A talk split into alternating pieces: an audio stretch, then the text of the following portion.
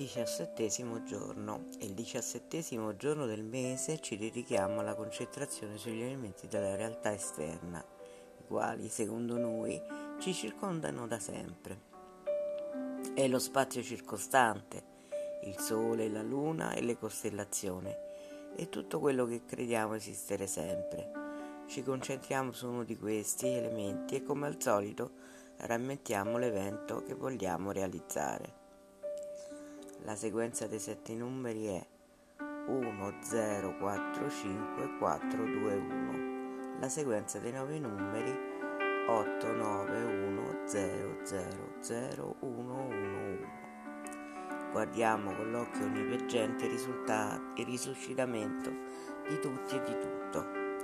Noteremo che la ricostruzione del mondo è la realtà nella quale viviamo. Sentiremo di vivere nel mondo eterno. Andiamo avanti su questo cammino e scorgeremo la strada che ci chiama. Prendiamo questa strada e vedremo il creatore eterno. Proveremo il piacere della nostra eternità, ed è proprio questo piacere, l'eternità della vita.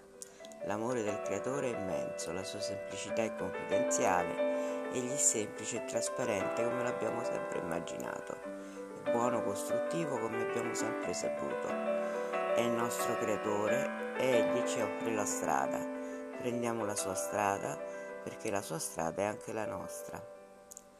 Nell'input di oggi possiamo li- lavorare con la realtà circostante, con gli elementi che conosciamo da sempre, come ci ha detto la concentrazione di oggi, la luna, le stelle, le costellazioni, e eh, volendo possiamo... Eh, pensare di cambiare qualcosa, anche che ne so, eh, se sentiamo troppo caldo, se magari siamo eh, non ci arriva eh, bene la nostra, una guarigione che abbiamo chiesto, perché magari girando il sole pensiamo ai suoi raggi caldi che ci possono aiutare, o anche ci connettiamo con le stelle che, hanno, che contengono delle informazioni così antiche che ci possono essere utili, insomma. Oppure prendiamo la eh,